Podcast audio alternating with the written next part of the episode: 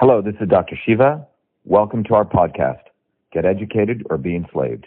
Episode 516, air date February 4th, 2020. For more on the coronavirus and its spread, we turn to biological engineer Dr. Shiva Ayyadurai. This virus, you know, the coronavirus, you know, uh, NCOV 2019, the, the reason some people may be proliferating that on the internet is because, uh, you know, these viruses mutate and they're a little bit different. Uh, this is uh, the NCOV 2019 is part of a group of viruses called the coronavirus. And this virus is very similar to the SARS virus, except for around 1,500 nucleotide base pairs. So, what I mean by that is if you look at the nucleotide sequence, which they've sequenced of the current coronavirus, it's around 29,000 base pairs. And there's about 1,500 people are saying we don't know where it came from. Okay? So, some people have used that unknowingness to start speculating, you know, did it occur in nature or did someone stick it in? So that's where it's coming from. Uh, because of that unknown nature of that uh, 1,500 uh, pieces of the, the, base pair. Well, That's is, why. Is there a way to know whether it was something that was in nature that obviously maybe we haven't discovered yet, or if it was something that was engineered with somewhere within a lab? Well, it's all probability, right? Mm-hmm. Some people have speculated, like if you actually went into nature and you start looking at, you know, remember, this is what's called a zoonotic virus, which means it came from an animal. Uh, for example, the SARS virus was uh, started in a bat, went to what's, what was called the uh, dog raccoon, and then came to a human. Uh, the Middle East, you know, respiratory syndrome virus, that came uh, from a bat, then went into a camel, and then came to a human. What we know about this virus is that it's pretty clear it's very similar to the SARS virus, except for those 1,500 uh, uh, base pair sequences started in a bat, and the latest research I was just uh, reading today, it's clear it went to a human, but after that went human to human to human.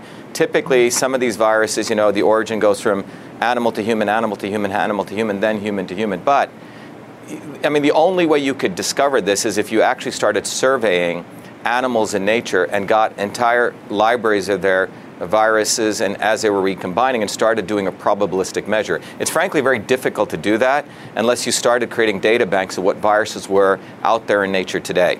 Why the bat? Because obviously this is the second direct link in, in, recent time that is, is related to the bat being able to start this virus. Why that animal? What makes that animal so susceptible to this type of virus? Not only if it's in them or receiving it, but also being able to spread it. And if it's so bad, why have we not just, in, in good faith, just banned anything that involves having to eat a piece of bat? Well, that's a good question.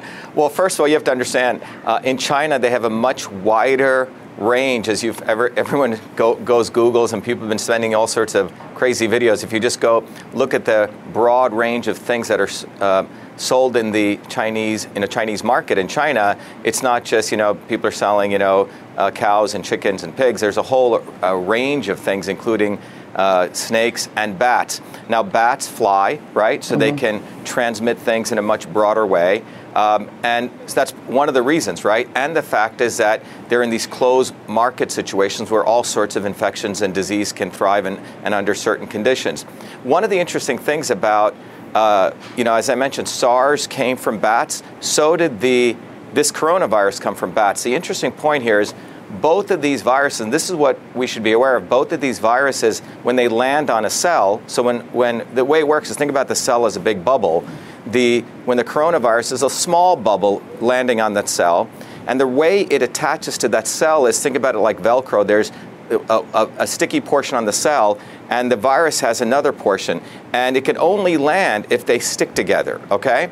And that sticking together is called a receptor. On the cell, it's the ACE2 receptor. Mm-hmm. Uh, the point is that that receptor was also used in the SARS virus. The important thing to understand here is the infectivity rate is a function of how well you know, the virus can land on that cell, and once it lands, its two bubbles fuse, and that's called the infection rate. At the 520 or 519 base pair sequence, we should be concerned because if a mutation takes place there, this stickiness can occur much faster. So what's interesting about this virus is, you know, one number, 17,000 people have been infected, mm-hmm. 2% have died. With SARS, the, uh, the death rate was 10%. With MERS, M- MERS, it was 30%.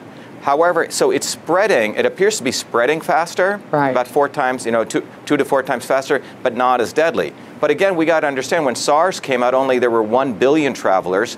Today, there are four billion travelers. Which So this is, you know, we have to keep all, all of this in context. Well, and I actually like how you've explained it because that leads to the last question. That's why I want to have you, before I let you go, I want to clear up the speculation that some were saying that this potentially could be because there was some sort of biomedical uh, chemistry that was being done for weapon usage within the town and within the area.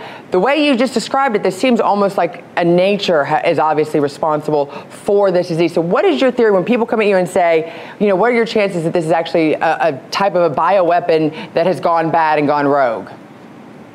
Well, look, if you wanted to actually uh, use it as a bioweapon, right, you would, uh, uh, there would be a lot more death rates. As of now, again, this is a moving story, right? Mm-hmm. As of now, two percent the, the death rate is 2%, the mortality rate, right? Mm-hmm. It's not like MERS was, which was 30% out of the people that got infected, 30% died. The other important thing to note is when you really start looking at the cases, many of the people who died, except in one case of the five, the one analysis of the five people were below the age of 60. Everyone else is, was above the age of 60 and had some type of pre-existing condition.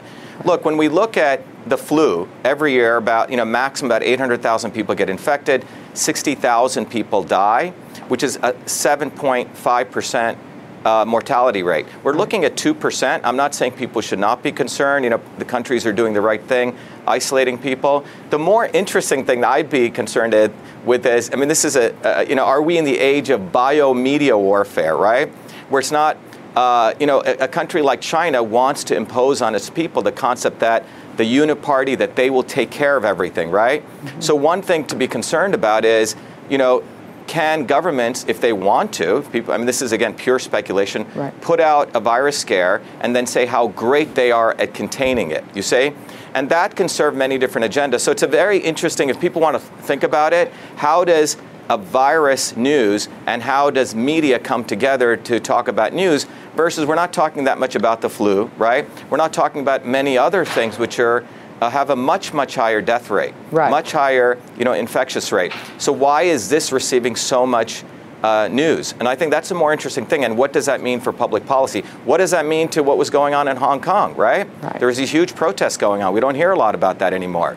Coronavirus has uh, come to the forefront, and that has become uh, diminished relative to the news cycle. Well, and you also look at the pharmaceutical companies that are obviously getting government grants to try to research uh, viruses or to find solutions for it. There's all sort of, unfortunately, politics at play into all this. It sometimes doesn't actually find the cure and help the people who are being affected by it. But you're right, it's never just, unfortunately, about the sick patients. There's always a lot more factors involved. Thank you for coming on today and Yep. continue to join us. I hope Sure, you continue to continue to join us as we. Unfortunately, this doesn't seem to be going away anytime soon, and hopefully you won't either. Thank you for joining us, Doctor. Okay, well. Thank you.